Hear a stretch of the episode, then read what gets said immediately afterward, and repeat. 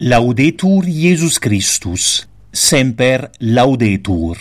Qui Radio Vobiscum, una voce cattolica nella tua vita.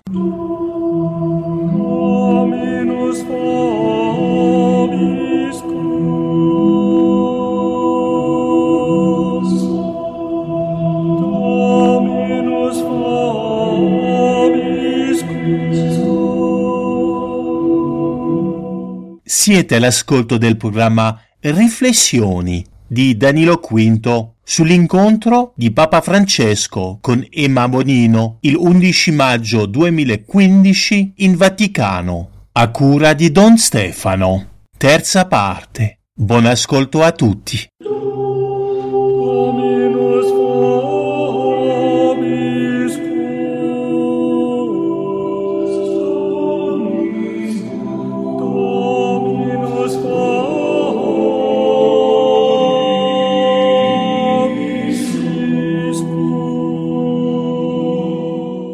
Possiamo dire che le, le religioni non cattoliche hanno in comune che tutte non credono nel Gesù Messia, nel Dio fatto uomo.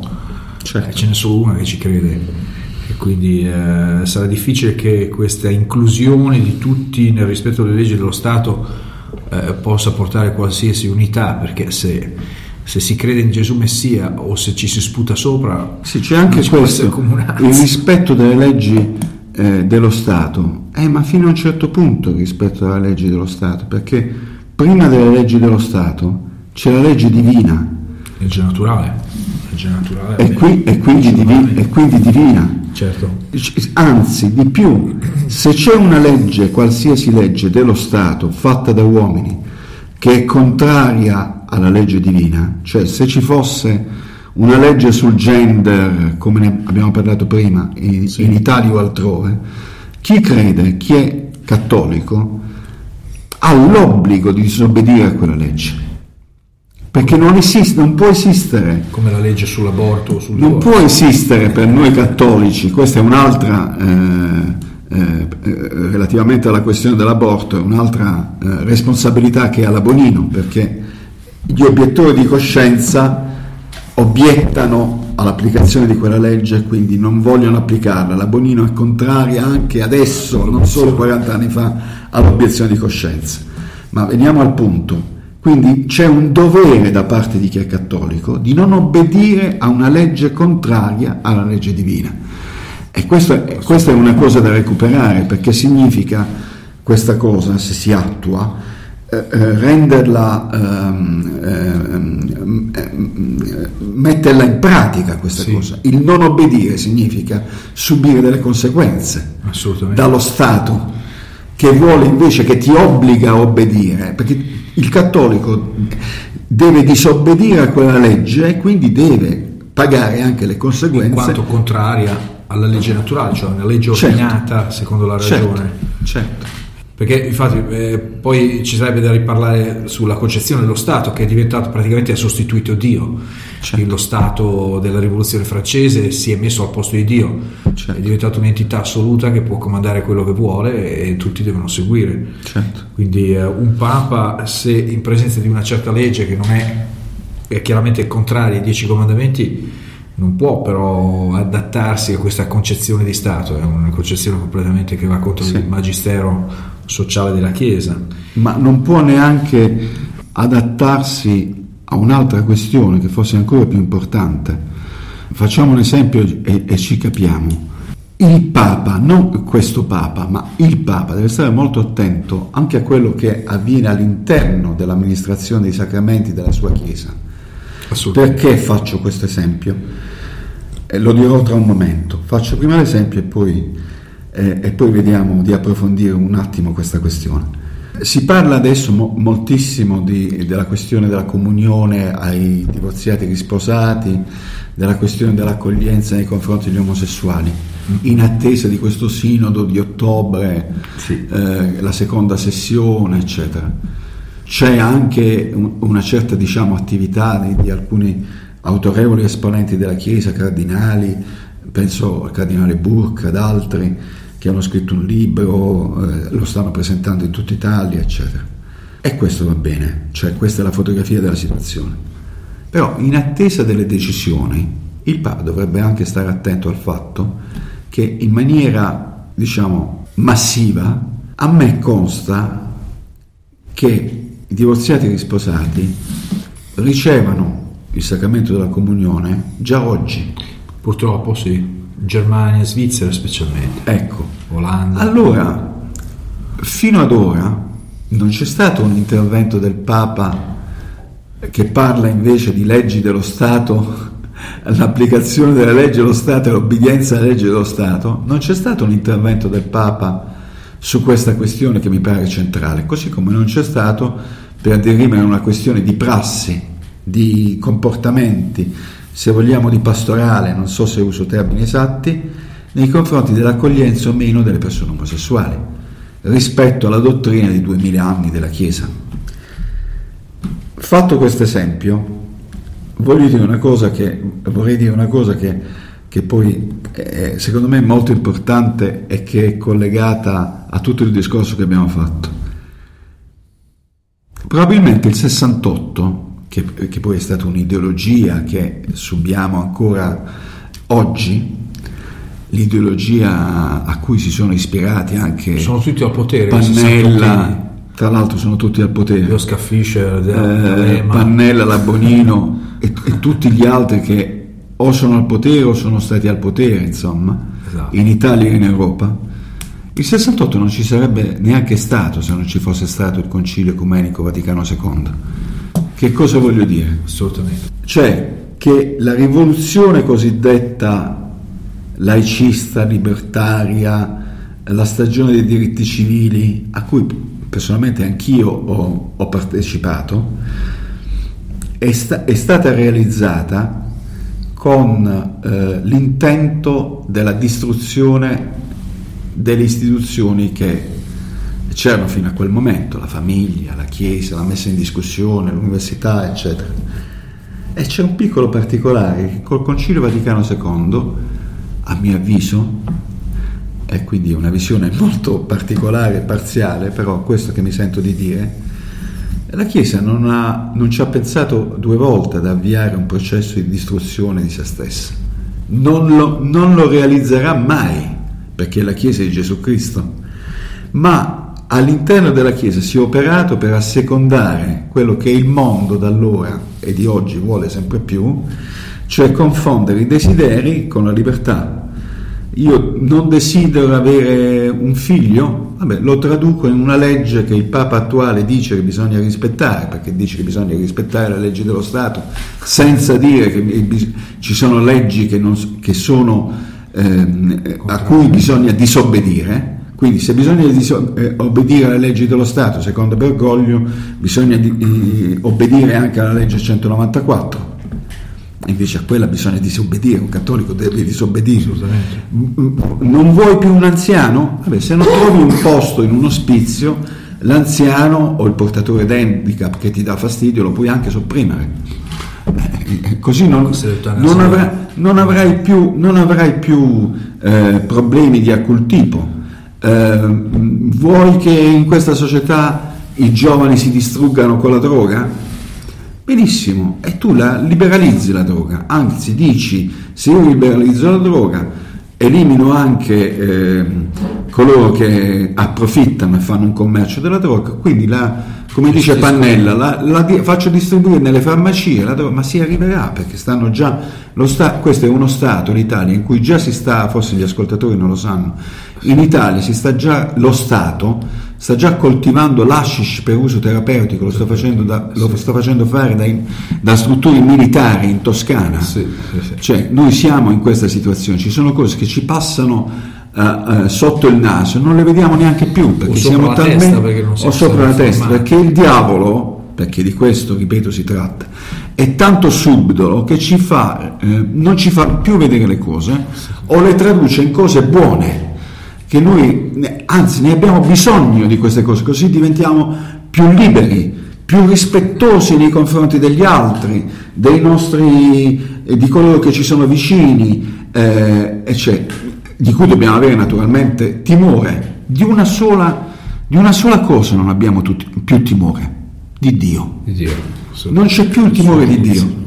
non c'è più il timore di Dio, perché tu, sembra che tutto, il Papa costantemente dice, l'ha detto anche rispondendo a un bambino, anzi questo dal punto di vista pedagogico è gravissimo perché i grandi pedagogisti dicono che una, una, di una cosa ha bisogno eh, il bambino, di sapere che ci sono delle regole. Il Papa ha, un, ha una risposta a un bambino, ieri ha detto che i peccati sono tutti perdonati, senza aggiungere nulla, senza aggiungere che esiste la categoria del pentimento, Se uno segue le che, sta- che sembra abolita. Lui non l'aggiunge perché anche lui, come molti cattolici, il pentimento lo danno per scontato. Io sono, ehm, sono uno un po' forse particolare, io mi commuovo sempre quando la rileggo alla pagina del ladro che sta eh, sulla croce accanto a Gesù e che chiede, che, eh, a cui Gesù dice, eh, dopo che quest'uomo si è perdonato, eh, si è pentito, dice eh, che eh, lo seguirà eh, in cielo da suo padre. Ecco, quella secondo me è l'esemplificazione di che cosa deve essere l'animo di un cristiano rispetto alla sua vita. Noi siamo peccatori in attesa di un giudizio e per avere questo, questo giudizio, per consentire che noi ci troviamo eh, alla fine della nostra vita davanti a Dio in attesa che Lui ci dica che fine dobbiamo fare, noi se vogliamo conquistarci il paradiso ci dobbiamo pentire dei nostri peccati. Il pentimento eh, non è stato mai abolito dalla, dalla in duemila anni di storia della Chiesa e in quest'epoca con, con, anche con l'indizione di un ehm, anno santo della misericordia, come se gli anni santi non fossero eh, stati mai, sono tutti anni della misericordia. Qui è stato istituito l'anno santo della misericordia, adesso ven- sono stati istituiti l'altra settimana i missionari della misericordia, che ehm, stiamo in tema perché stiamo parlando dell'abonino e dell'aborto i missionari della misericordia, detta di, di Monsignor Fisichella, eh, perdoneranno, eh, assolveranno il, reato, il, il peccato d'aborto a tutte le condizioni. Esatto, in che senso? E non si capisce quali sono queste condizioni, visto che ci sono, anche, ci sono già delle condizioni prestabilite per assolvere il peccato d'aborto. Allora qua mi sembra che si sta stravolgendo tutto e di fronte a questo stravolgimento è necessario capire, e io personalmente questo, su questo mi sto interrogando molto, perché non si può soltanto denunciare lo stato di cose, bisogna anche capire che cosa si deve fare rispetto a una situazione di questo genere. E, capire che cosa si deve fare è, è, molto difficile. A me mi viene una cosa da dire, eh, che poi penso che faccia parte della, della, natura intrinseca del cristianesimo. Il cristianesimo è una religione di martiri, quindi qua se, in, rispetto alla situazione attuale, io non mi riferisco soltanto al martirio sui carboni ardenti, eh, eccetera, mi riferisco alla dimensione quotidiana del martirio. C'è anche una dimensione quotidiana che uno deve praticare del martirio, l'isolamento, la solitudine, eh, il non essere capiti, e questo è anche un martirio, perché sarebbe bellissimo essere compresi da tutti, fare coloro che piacciono a tutti, benissimo. Bisogna, a mio avviso, tornare a essere testimoni in questo tempo della parola di Gesù, costi quello che costi. Costi anche l'isolamento, costi anche lo scherno, la derisione, eh, la fame, la fame, la, meglio, uso un, un'espressione eh, molto brutale, forse grezza, meglio campare a pane e cipolle piuttosto che vendersi la propria anima. Io so perfettamente eh, che se avessi scelto dopo la conversione una strada diversa, cioè una strada più accomodante, che ne so, se mi fossi proposto a scrivere sempre se mi avessero accolto, eh, alle edizioni Paoline, probabilmente la mia vita di, eh, di stenti si sarebbe tramutata in qualche agio, in qualche sicurezza. E invece non lo posso fare, non me la sento di farlo, perché no, no, non mi apparterebbe, non, eh, non sarei libero. Eh, io devo invece, per quanto mi riguarda, tentare con grande difficoltà di custodire il bene prezioso che la conversione mi ha dato, che è quello della verità e della libertà. Eh, la grazia è un'iniziativa libera di Dio che dà all'uomo il massimo della sua libertà, concede all'uomo il massimo della sua libertà. E questo è difficilissimo da coltivarla perché non è semplice eh, in questo momento storico, né lo è mai stato, essere credenti, bisogna essere umili, bisogna essere eh, pronti al sacrificio, eh, bisogna considerare che la dimensione vera della nostra vita non è quella terrena, non sono le cose materiali, bisogna spogliarsi delle cose materiali, a volte bisogna anche mettere nel conto che le porte si, ti si chiudono tutte, come a me è capitato nella mia vita in questi ultimi anni, perché ci sono molti cattolici purtroppo che non vogliono sporcarsi le mani, preferiscono vivere in maniera pacifica eh, o sopravvivere, eh, quindi non danno aiuti, non, non, non sostengono, eh, ma aiuti mi riferisco anche a una frase buona, non necessariamente aiuti materiali. Eh, sì, a, un, a, una forma di incoraggiamento che, che tu lo senti. Eh, ormai non siamo neanche più abituati a dirci come stai che sia vero, siamo, viviamo tutti in un mondo virtuale in cui tutto è superficiale, tutto non lascia nessuna traccia, diciamo, quasi sempre, nei rapporti umani. E purtroppo ci siamo eh, ridotti a questo, eh, io non vorrei essere catastrofico, ma questo è, è, è quello che sento dentro di me. Eh, si tratta di piano piano di tirare un filo, di eh, di far crescere le cose buone che pur ci sono, eh, che Dio ci ha dato. Non, eh, eh, adesso attendiamo ad esempio questa, questa enciclica che si annuncia molto interessante del Papa sul creato. Ci saranno cose secondo me già dette tante volte in questa enciclica. Io spero tanto che non sia lo strumento, questa enciclica, per eh, fare discorsi eh, di stampo antinatalista.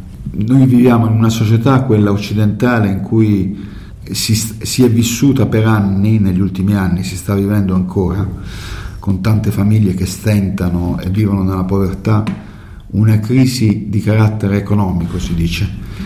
Io penso che le società non siano mai morte nella storia per questioni legate all'economia le società muoiono perché mm, eh, non ci sono più i principi. Le cause economiche sono conseguenze della mancanza dei principi. Noi viviamo in una società in cui mancano del tutto i principi e quindi mancando i principi chi ci governa, eh, le persone che contano, che fanno parte delle lobby internazionali, massoniche o meno, ehm, ci sguazzano nel senso che si muovono senza principi e non, non, avendo i principi non riescono neanche a vedere le masse delle persone che hanno i bisogni.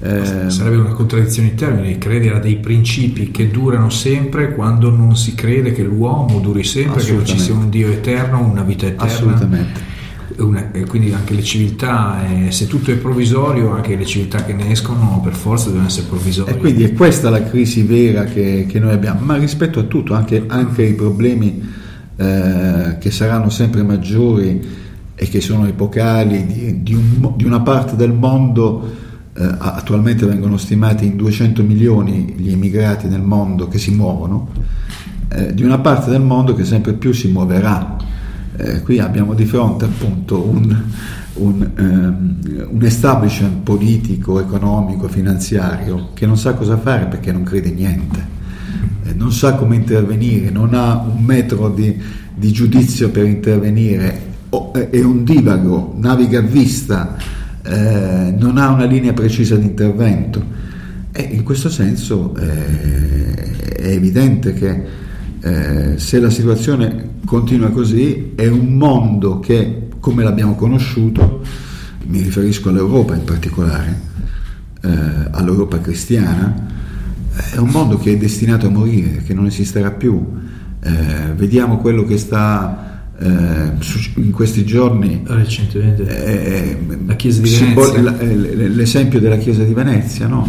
eh, con, eh, sono scandali su scandali che ormai ripetiamo per chi non l'avesse saputo una Chiesa a Venezia è stata eh, quindi utilizzata dalla Biennale come opera d'arte ma di fatto la si è trasformata in moschea dove i musulmani pregano. E addirittura c'è chi ha cercato di entrare eh, veneziani che hanno cercato di entrare in questa chiesa e gli è stato detto che dovevano togliersi le scarpe, fare una certa serie di riti, quindi luoghi che erano cristiani ora sono occupati da islamici a casa nostra e noi non possiamo più entrarci.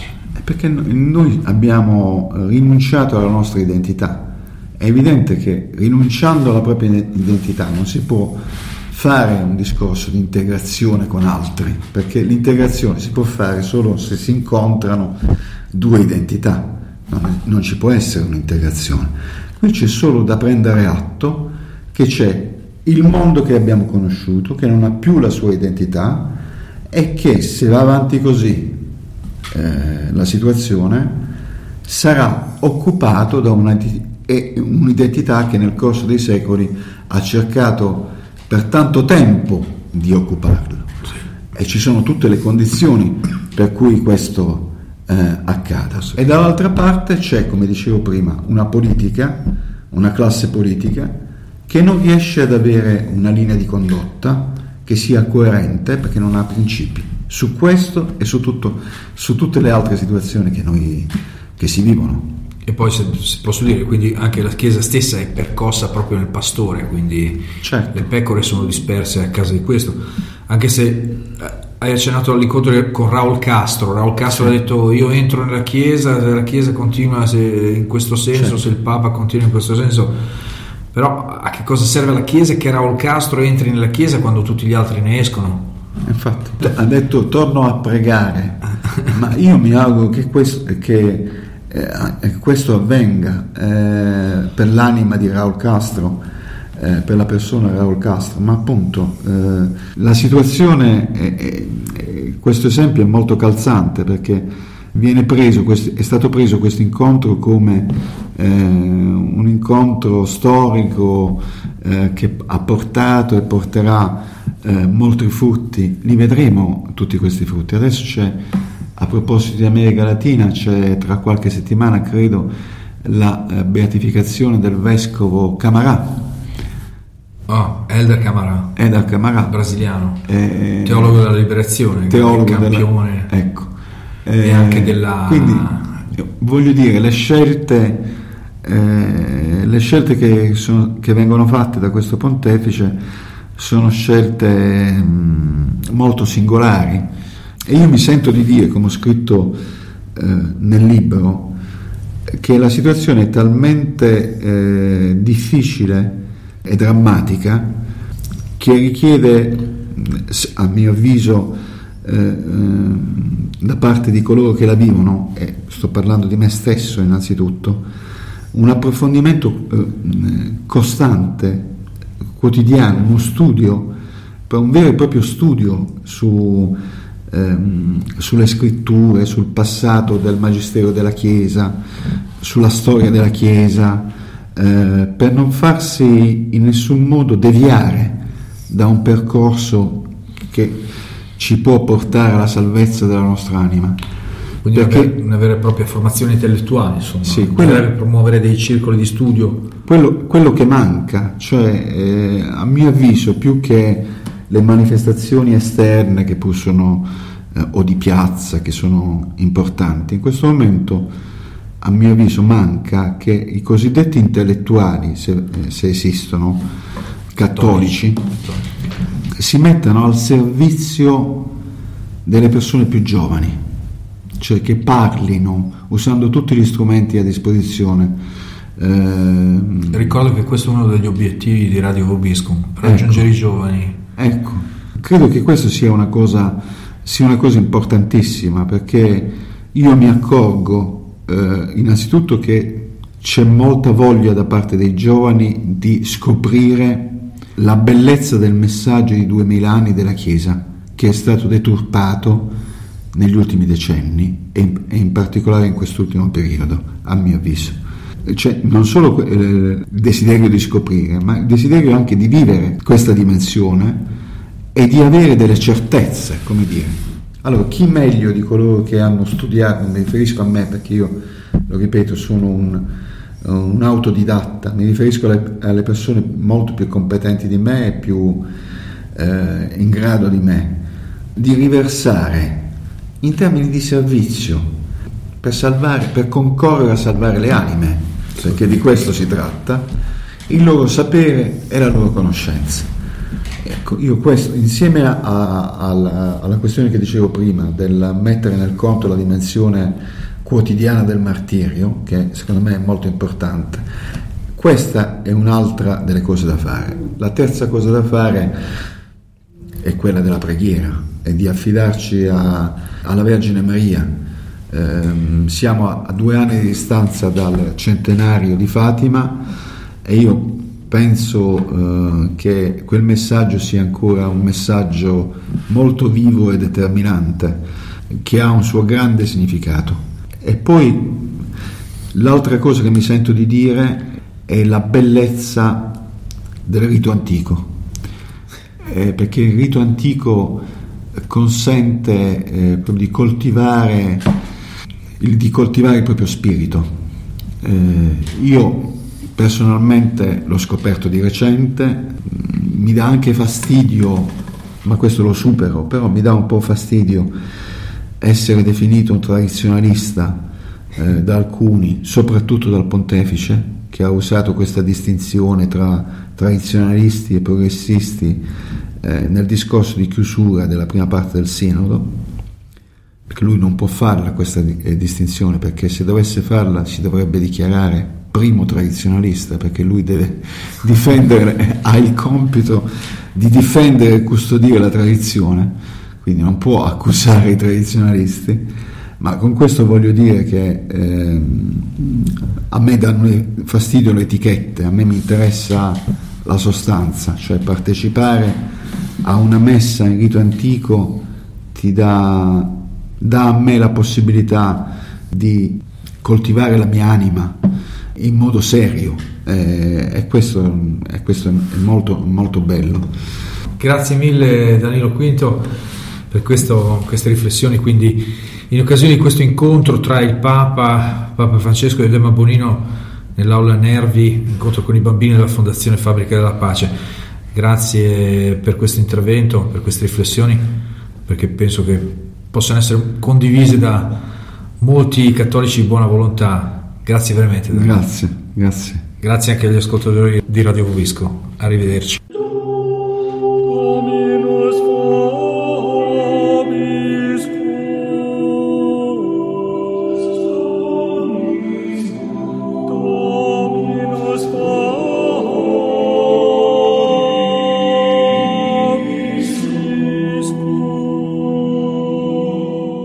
Siete all'ascolto del programma Riflessioni di Danilo V sull'incontro di Papa Francesco con Emma Bonino il 11 maggio 2015 in Vaticano, a cura di Don Stefano.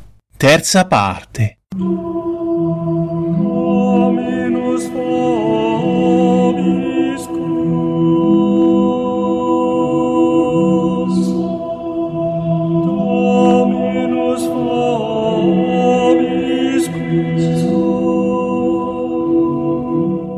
Laudetur Jesus Christus, semper laudetur. Qui Radio Vobiscum, una voce cattolica nella tua vita.